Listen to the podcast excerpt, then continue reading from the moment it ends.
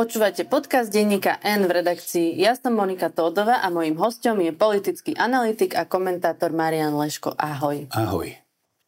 Hoci prezidentka Zuzana Čaputová ešte v piatok podpísala novelu trestného zákona, doteraz nevyšla v zbierke zákonov a vládna koalícia priznala, že toto zverejnenie zdržuje práve preto, aby o celej veci nemohol rozhodnúť ústavný súd. Je toto súčasť bežného politického zápasu, že vládnuca moc sa snaží zamedziť rozhodovaniu ústavného súdu o tom, či sú trestné kodexy, ktoré schválila v súlade s ústavou? Toto nie je bežná súčasť politického zápasu. Toto už je útok na základný princíp právneho štátu. Ústavný súd má kompetenciu povedať, či prijatý zákon je v súlade s ústavou. Ústavný súd má kompetenciu po, pozastaviť účinnosť zákona, ak existujú dôvodné, existuje dôvodné podozrenie, že tento zákon by spôsobil obmedzenie základných práv a slobôd, spôsobil by hospodárskú škodu alebo iný nenapraviteľný dôsledok. Kto chce programovo, zámerne, vedome a úmyselne pripraviť ústavný súd o jeho kompetenciu, tak sa nepohybuje v právnom rámci, už je mimo právneho rámca, to je útok proti ústave, proti ústavnosti a proti ústavnému súdu. Nie všetci politici priznávajú, že je to obštrukcia. Niektorí sa tvária, že je to bežný postup. Konkrétne minister spravodlivosti Boris Susko zo Smeru, pod ktorého zbierka zákonov patrí, to zdržovanie odôvodnil potrebou dôslednej kontroly. Citujem, čo i len jedna zle zapísaná čiarka môže byť problém. Je tam ešte obrovská práca na tom, aby sa urobili korektúry, aby sa to celé prešlo, aby sa jednotlivé predpisy dali do metadát, aby sa urobili konsolidované znenia. Koniec citatu. Čo hovoríš na tento argument? Na tento argument hovorím asi toľko, že minister potvrdil povesť akademického funkcionára Sládkovičovej univerzity, Univerzity v Sládkovičovej vysokej školy, pretože toto je absolútne neudržateľný, neobhajiteľný argument. Z tej školy ty bežne robí žarty Robert Fico. No, ale vôbec mu to nezabránilo zobrať odtiaľ akademického funkciona. Najskôr bol prodekan tam pán Susko, potom aj prorektor. A ten argument je hodný práve takéhoto vyššieho právnického učilišťa. Všetko to, o čom hovorí, kontrola, korektúra, posúdenie metadát, ja neviem čo všetko, sa má robiť predtým, kým sa ten zákon príjme. Nikto nie je oprávnený, aby zasahoval redakčne do zákona, ktorý už je prijatý. Keď hovorí pán Susko, že na každej čiarke záleží, naozaj záleží. Klasická právnická mantra o oslobodiť nemožno popraviť. Kde dáš čiarku, tam e, vyjde z toho zmysel tej vety. Oslobodiť nemožno, čiarka popraviť. Alebo oslobodiť, čiarka nemožno popraviť. Jednoducho, čiarky sú v práve mimoriadne dôležité. Ale už tam dávno mali byť. Ale nie potom, keď sa zákon schváli, príjme, lebo potom by si niekto z redakčného kolektívu zbierky zákonov osvojoval právo, že bude meniť zákon, ktorý prijala Národná rada Slovenskej republiky. Takže všetko to, o čom pán Susko hovoril, sa malo odohrať pred prijatím zákona, nie po ňom. Teraz naozaj nie je dôvod, aby oni upravovali niečo, čo už bolo prijaté a schválené. Keď je niečo prijaté a schválené, vtedy už je na korektúry neskoro. Nejde tu len o brzdenie zo strany pána Suska, lebo ešte predtým mu má novelu poslať predseda Národnej rady Peter Pellegrini a tento neurobil, zatiaľ o tom nevieme. To nie je prvýkrát, čo vlastne Pellegrini naťahuje čas, hoci by mal v zmysle zákonov ústavy konať. Vieme, že už takto zdržal aj voľbu nového sudcu alebo sudkyne ústavného súdu. Pellegrini pritom kandiduje na prezidenta a základnou úlohou prezidenta je dbať na riadny chod ústavných orgánov tohto štátu. Čo nám toto nekonanie Pellegriniho, aj konkrétne v tomto prípade, pokiaľ ide o to odoslanie toho zákona, hovorí o tom, ako by vykonával funkciu ako prezident? presne nám to hovorí, že by sa nesprával, ako sa prezident podľa ústavy správať má. Naozaj kľúčová právomoc prezidenta je svojimi rozhodnutiami zabezpečovať riadny chod ústavných orgánov. Ak on ako predseda parlamentu robí všetko preto, aby ústavný orgán, ústavný súd nemohol riadne konať, tak je zrejme, že je na funkciu prezidenta diskvalifikovaný. Ak by sa správal ako prezident tak, ako sa správa ako predseda parlamentu, a ja nevidím dôvod, prečo by to mal meniť, tak je evidentné, že sa nespráva podľa ústavy. Z môjho pohľadu, pán Pellegrini je už v tejto chvíli diskvalifikovaný pre výkon funkcie prezidenta. V súvislosti s pánom Pellegriniom mám ešte jednu otázku. pé es upozornilo, že vláda vo štvrtok schválila v utajenom režime zmenu štatútu es í es. Zatiaľ o tom poslanci nemajú presné informácie, ale obávajú sa, že je to cesta, ako chcú obísť prezidentku, ktorá zatiaľ odmieta za riaditeľa es í es menovať Pavla Gašpara. A to konkrétne tak, že by sa stal príslušníkom es í es, urobili by ho vlastne námestníkom a prešli by na ňo všetky kompetencie riaditeľa. Peter Pellegrini pritom hovoril, že on to na koaličnej rade zastavil, aby, aby tú kompetenciu zobrali prezidentke, čiže ako to ide dohromady s tým, čo robia? Peter Pellegrini, každá jeho zbúra, ktorú doteraz urobil, bola zbúra na kolenách. On to robí ako, ako keby mal zámer, že pozrite sa, ja síce niečo poviem, ale v realite urobím niečo úplne iné. On síce povedal, že toto je právomoc, ktorá patrí prezidentovi, ale v zápäti umožnil obchádzanie zákona, umožnil to, aby prezidentka bola zablokovaná, odblokovaná. Pán Pellegrini robí všetko preto, aby sme všetci mohli vidieť, že on naozaj nech by odprisahal, že sa bude správať rozhodne, principiálne, vždy napokon urobiť to, čo od neho chce Robert Fico. Takže každá jeho vzbúra, v úvodzovkách vzbúra proti Ficovi je vzbúrou na kolenách. No a Robert Fico povedal, že on urobí všetko preto, aby tá novela trestných kodexov nadobudla pätnásteho marca účinnosť a začala platiť. Môže mať toto všetko dohromady, ako sa snažia ten súd vlastne z toho vyšachovať, zobrať mu ten čas. Môže to mať vplyv na to rozhodnutie ústavného súdu? Môže to byť argument v samotnom rozhodnutí zo strany sudcov, kedy si môžu povedať, že veď predsa toto je niečo absolútne nepriateľné, aby sa ku nám tí ministri takto správali, že vlastne Fico si pohoršuje tým, že to nezverejňujú v tej zbierke.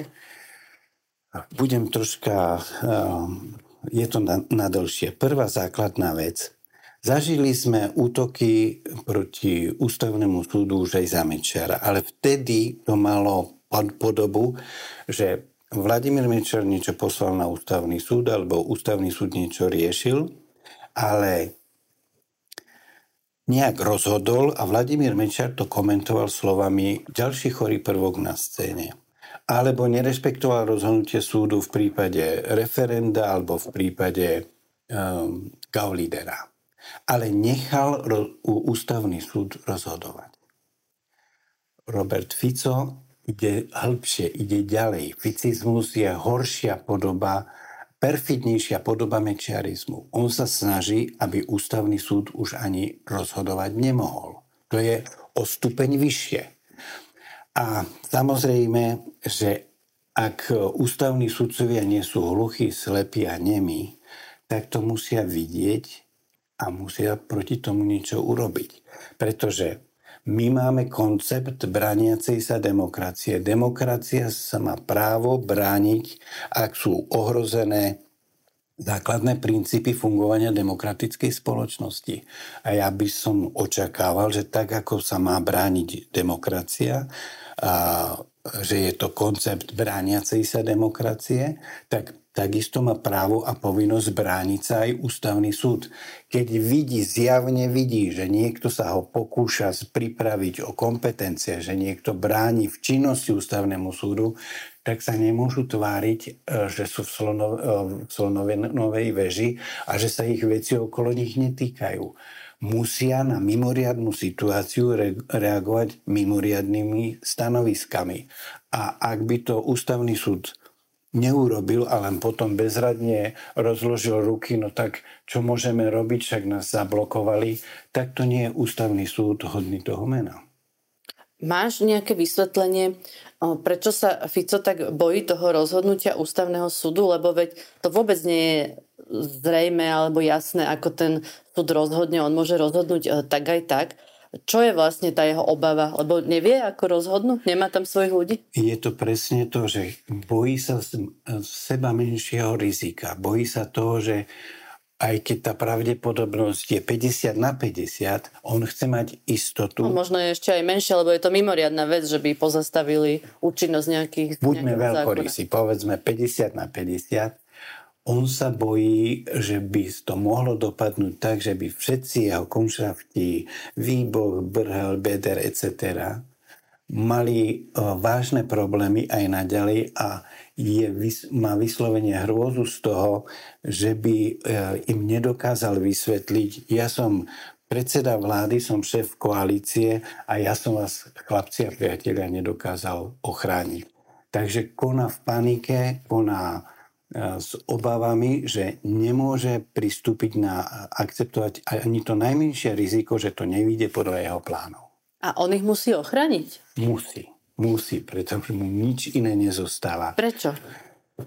Základný dôvod je ten, že uh, picizmus, ja už to budem používať, bol založený na tom, že sa vytvorila hierarchická štruktúra, kde e, politická moc si vytvorila e, vrstvu oligarchov a spolu, v spolupráci do, získavali nielen ekonomickú rentu, ale tú rentu, e, renta išla k, aj k ľuďom, ktorí tú sieť a hierarchiu vytvorili. Jednoducho bola to spolupráca, kde to bolo podelené, kto je za čo zodpovedný, kto komu ako pomáha. A Robert Fico nebol mimo tejto štruktúry. On bol hlavou tejto štruktúry. A ľudia, ktorí pre ňoho pracovali, a už boli spomínaní, majú z ich hľadiska nárok hovoriť. Všetci sme v tom spoločne, prečo by sme mali za to, čo sme robili spoločne, trpieť iba my? Ako si vnímal tie výroky Roberta Fica aj Petra Pellegriniho, kedy obviňovali prezidentku a ústavný súd, že spolu nejak nadštandardne komunikujú, že či už náhodou si prezidentka nezavolala s pánom Fiačanom, až tak, že vlastne ústavný súd na to musel reagovať a požiadal politikov, aby sa zdržali takýchto bezprecedentných útokov, čo nie je úplne bežné, že by ústavný súd na niečo takéto reagoval. Vladimír Mečer svojho času mal takú takú metaforu, hovoril, postupuje sa metódou predpečeného baranca. To znamená, oni už teraz ohlasujú pre prípad, že by ústavný súd rozhodol nie v ich prospech. Je to preto, lebo prezidentka spolupracovala, vytvárala konexie, presviečala, aby ústavní súdcovia nejak rozhodli. A keď by sa stalo, že by ústavný súd naozaj rozhodol v prospech toho podnetu, ktorý prezidentka dala, tak by hovorili, vidíte, hovorili sme to od samého začiatku, konajú v zhode, prezidentka ich ovplyvnila. A už by toho baranca iba tak povediať dopiekli. Takže vytvárajú si už predpolie preto, aby mohli povedať, čo sa vlastne stalo, že to nebolo nezávislé rozhodnutie ústavných súd, súdcov a ústavného súdu, ale to bolo rozhodnutie, ktoré sa zrodilo tým, že prezidentka robila nejaké nekalé veci v pozadí ústavného súdu. No a keď ten ústavný súd nevyhovie prezidentke, tak čo budú hovoriť? Či to už nebude dôležité? Samozrejme, máme príklady, koľko sme sa pred voľbami Poču, napočúvali o tom, že e, je vážna hrozba, že budú sfalšované výsledky volieb. To bola jedna z hlavných kampaní. Buď, musíme byť bdelí, chysta, máme správy o tom, že sa chystajú podvody. A po, voľbách, a po voľbách už ani slovo o tom. Presne tak, keby ústavný súd povedal, že nepozastavuje a zákon je v poriadku, Pardon, Robert Fico už si na toto ani nespomenie. Tá hranica, ktorú prekračujú politici, ale aj obžalovaný sa stále posúva. Najnovšie pán Brhel platí celostranové inzeráty v tlači počas prebiehajúceho súdneho procesu, v ktorom je obžalovaný. A v tých inzerátoch veľkými nápismi píše, že je to politický proces, útočí na tú vyšetrovateľku, ktorú tam aj menuje. Kam sme to vlastne dospeli? Opäť dospeli sme do nového vyššieho štádia. Demokracia je zriadenie v pohybe. Môžu sa stať patologické javy v súdnictve, v, pri nejakom príjmaní zákonov, ale demokracia to môže v priebehu času nejakým spôsobom zmeniť. Ale tie patológie sú normálne. To je prvé štádium. Normálna patol- patológia. Druhé štádium je patologická normálnosť. Keď sa niečo, čo je od základu, z gruntu nenormálne, vydáva, že toto je v poriadku, toto je normálne. A inzerát pána Brhala je presne prejavom tejto patologickej normálnosti. V každom inom štáte by takéto niečo, robila si rozhovor s českým štátnym zástupcom, otvárajú oči, ako niekto môže zasahovať takto brutálne do prebiehajúceho procesu a vytvárať nejakým spôsobom verejnú mienku. E, si pamätáme e, súd e, s Kováčikom, vtedy pán Fico hovoril, nažente tam nejakých starších pánov s e, palicami, a nech prejavujú nespokojnosť, nech tá súdkyňa má z nich strach.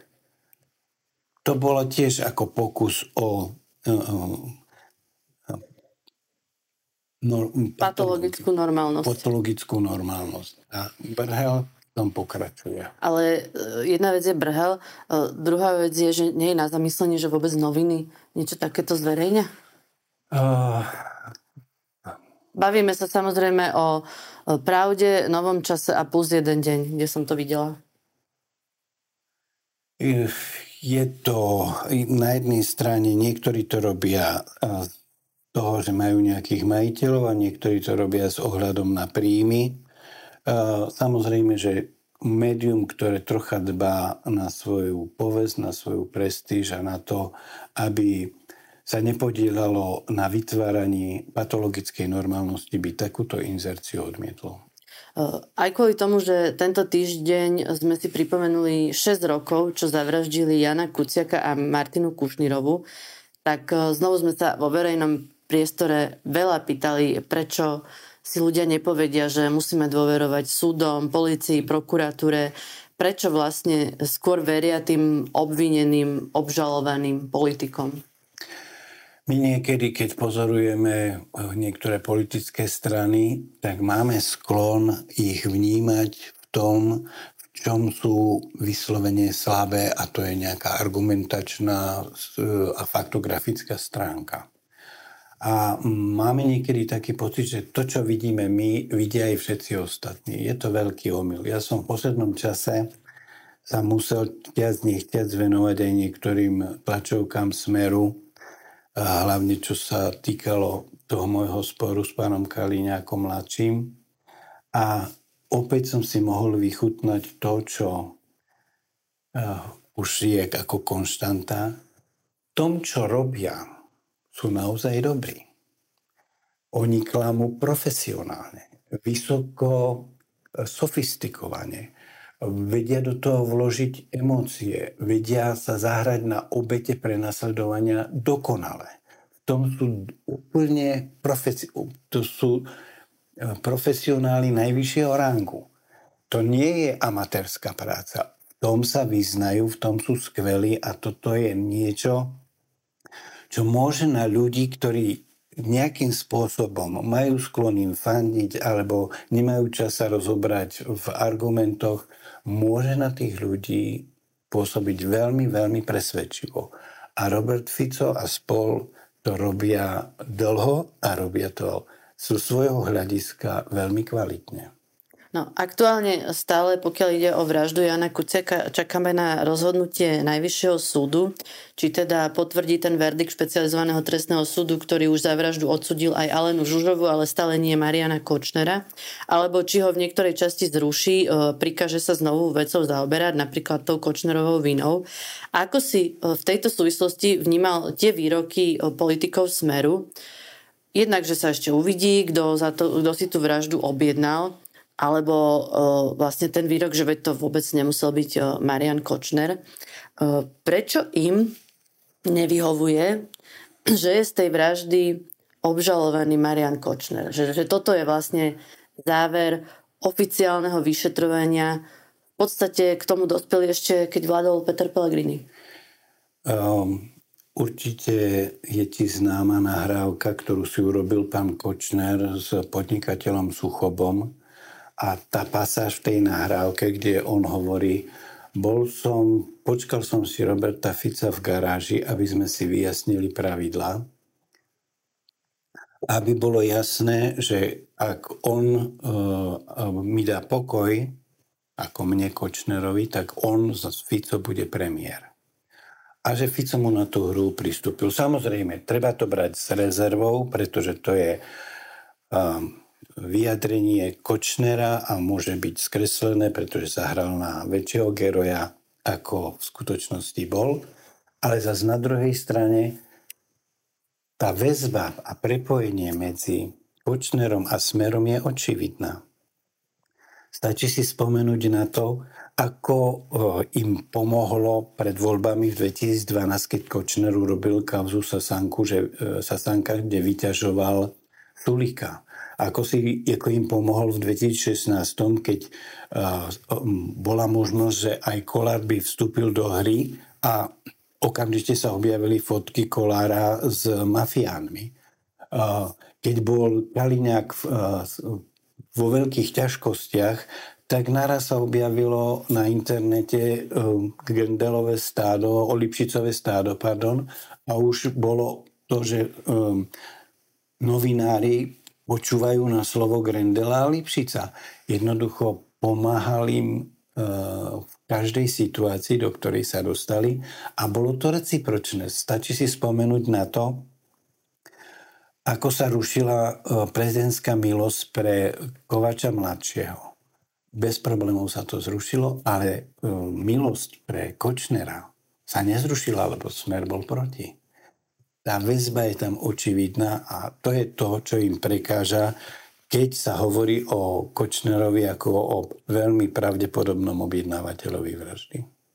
V súvislosti s tou novelou trestného zákona sa stala ešte taká vec, že vláda vo štvrtok ráno schválila v skratenom legislatívnom konaní návrh, ktorým chce opraviť to, že v tej novele znížila premlčacie lehoty za znásilnenie a teda aj za všetky iné násilné trestné činy. A to tak, že to bude dvadsať rokov. A tá vláda to urobila napriek tomu, že Fico potom na hodine otázok o tej dvadsaťročnej premlčacej lehote povedal: myslím si, že je to totálny nezmysel, takáto dlhá doba sa nemá ako uplatniť.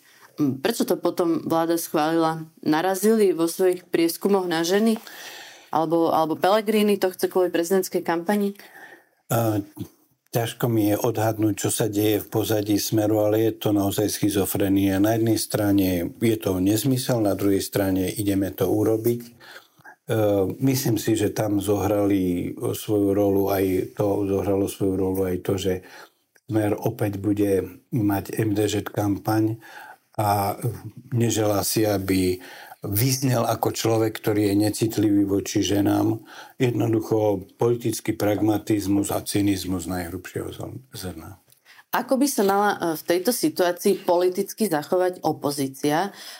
Mala by sa napríklad, napríklad snažiť tú rozpravu o tej oprave natiahnuť na čo najdlhší čas, prípadne hovoriť, že my vám umožníme to rýchlo odhlasovať, ak stiahnete ten zákon, a teda mala by sa snažiť vyjednávať a robiť obštrukcie, alebo naopak mala by spolupracovať s vládnymi stranami, čo najskôr za to zahlasovať, aby ak náhodou ústavný súd nepozastaví tú účinnosť, aby aspoň tie premlčacie lehoty za tie násilné trestné činy sa neznížili? Predovšetkým by mali veľmi dôkladne a presne, precízne zanalyzovať, aké to bude mať dôsledky. Prvý sa o to pokúsil Ondrej Dostál a bol dosť presvedčivý. Myslím si, že opozícia má veľa skvelých právnikov, musia si zistiť, čo to znamená a musia ukázať, že vlastne je to priznanie vládnej koalície, že prijala zákon, ktorý sama opravuje mm, skráteným legislatívnym konaním, lebo vidí, že prináša, že je neobhajiteľný, že prináša nenapraviteľné dôsledky. Ono by to vlastne mohol byť aj ďalší argument na ústavný súd, nie? Je presne tak. Je to... Ak príjmem zákon a sám ho opravujem v skrátenom legislatívnom... Ešte skôr ako vôbec. Ešte, tak tým priznávam, že som prijal zákon, ktorý ohrozuje základné práva ohrozu a prináša nenapraviteľné dôsledky. Je to de facto priznanie, že, pri, že prijali absolútne scestný a neakceptovateľný zákon. Celé toto je vlastne z pohľadu politickej kultúry, ale aj akejsi právnej kultúry veľmi nedôstojná hra o čas. Vlastne o všetkom sa môže rozhodovať až v tých posledných hodinách štrnásteho a pätnásteho marca. Môže podľa teba ústavný súd pozastaviť účinnosť tej, tých trestných kodexov, aj keď nevyjde v zbierke zákonov, keď to teda vláda bude blokovať do poslednej chvíle? Lebo to je asi teraz zásadná otázka, otázka. Aj pre tých sudcov ústavného súdu. Toto je veľká otázka a otvorená otázka. Ako všetko, čo doteraz nemalo precedens, tak ten precedens sa bude práve tvoriť a vytvárať. Z môjho hľadiska je kľúčové to, na čo upozornil ústavný právnik Marian Giba. Ak sa dejú mimoriadne veci, chce to od ústavného súdu aj mimoriadny postoj a mimoriadnu angažovanosť. Ak sa nechá ústavný súd ľahko a jednoducho odblokovať, tak tým otvorí cestu k fakticky zablokovaniu ústavného súdu. Veď hoci kedy sa to môže zopakovať. Zopakovať x krát, x krát, ako náhle príjmu zákon, o ktorom bude čo je len nepatrná možnosť, že ústavný súd povie, že toto nie je v súlade s ústavou, tak môžu zrecyklovať tento postup a pretlačia cez ústavný systém šialené veci. Takže ak chceme zastaviť niečo tak katastrofálne, tak odporujúce princípom demokracie a právneho štátu, tak to treba zastaviť v začiatkoch, nie na konci. A už len to, že sa niekto niečo také pokúša, je do neba volajúce a Európska únia, Európsky parlament, Európska komisia sa nemôže tváriť, že to nevidí. Toto nie je škrabanček na povrchu. Toto je útok masívny, brutálny a bezohľadný na právny štát ako taký. Viacerí právnici, a povedalo to aj ká dé há, sa obávajú, že keď sa bude rozhodovať na poslednú chvíľu, tak to môže dospieť až do nejakej ústavnej krízy, že vlastne sa môže stať, že časť sudcov bude uznávať prípadné rozhodnutie ústavného súdu. E, druhá časť nie. Vieme, že aj tá justícia je rozdelená. Áno. A e, upozornil aj ten český prokurátor na to, že niečo podobné sa chvíľu mohlo diať aj v Poľsku. Čo by to znamenalo? Hrozí také niečo? Um, samozrejme, že hrozí. Stalo sa to už v Poľsku. Nevidím dôvod, prečo by sa to nemohlo zopakovať aj u nás, ak by našli tú odvahu a takto brutálne pošliapali ústavu a ústavnosť. Je veľmi pravdepodobné, že by sme sa dostali do situácie, s ktorou si teraz Poliaci ťažko vedia rady, pretože um, majú tak rozporné veci, tak uh, ten systém je uh, poškodený, že náprava naozaj nie je jednoduchá. Tu je podstatné a kľúčové to, nedopustiť, aby takáto situácia vznikla a to má v rukách ústavný súd. Rada ká dé há podporila v prezidentských voľbách Ivana Korčoka už pred prvým kolom a často sme sa aj my dvaja rozprávali, že síce ide o kresťansko-demokratické hnutie, ale to demokratické nevidno. Ukázalo teraz ká dé há podľa teba, že je demokratické?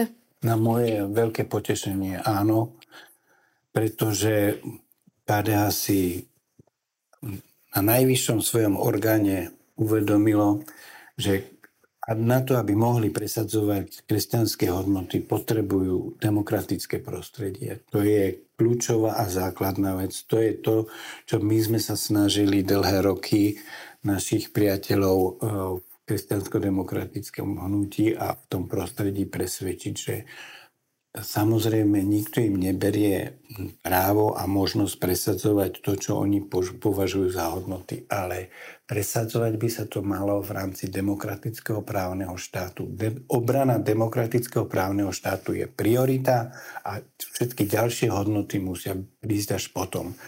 To, že sa že podporili Korčoka, to, že odmietli tú ponuku veľkorysu pána Danka, že poďme spolupracovať na presadzovaní kresťanských hodnot, tá odpoveď pána Majerského bola zatiaľ najlepšia, akú som od neho počul. Nemôžeme spolupracovať na kresťanských hodnotách s niekým, kto obnovuje priateľstvo s Bieloruskom a Ruskom. Klobúk dole. Tento týždeň práve je ešte jedno výročie, konkrétne v sobotu, kedy zverejníme tento rozhovor. Sú to dva roky, odkedy Rusko napadlo Ukrajinu. A v tejto súvislosti sa redaktor konšpiračného webu Hlavné správy reálne opýtal Roberta Fica v rozhovore, že či keď Rusko porazí Ukrajinu, lebo k tomuto podľa neho smeruje, si Slovensko bude nárokovať na časť územia Ukrajiny. A to už prekvapilo aj Fica, vysvetľoval mu, že nech neblbne, že predsa Ukrajina bude existovať. Má byť Fico prečo prekvapený, keď sa rozpráva s takýmito médiami a keď hovorí vo verejnosti to, čo hovorí?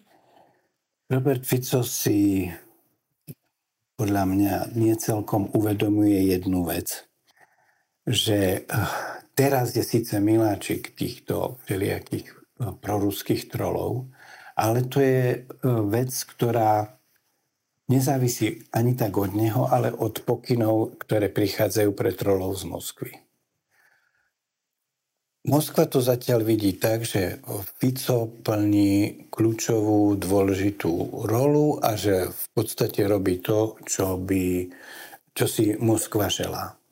Ale ak príde čas, kedy si Moskva pomyslí, že Fico robí málo, tak sa tie médiá otočia proti nemu. Pretože pre nich nie je dôležité Fico, pre nich je dôležité to, čo prichádza z Moskvy. To ich živí a to ich nejakým spôsobom udržuje pri živote.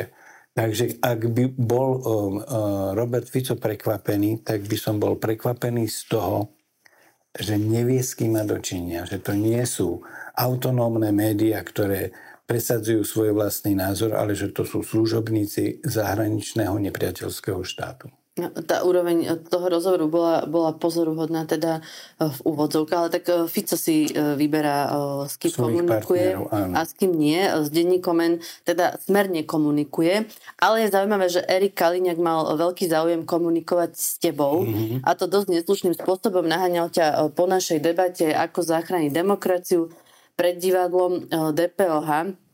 Nakoniec ste sa stretli v Startitape, išiel si mu vysvetľovať význam slova manipulácia, ale zdalo sa mi, že vôbec nepochopil, čo si mu hovoril. Pochopiť pochopil na úrovni, povedal by som, intelektu, ale musel držať líniu, že nepochopil som, pretože toto je línia propagandy. To je programové ignoranstvo. Jednoducho, ak sú veci, ktoré sú neobhajiteľné, ktoré sa ťažko bránia, tak sa tvárim, že som to nepochopil. Toto robí Smer už odjakživa a toto robí každý jeho významnejší príslušník.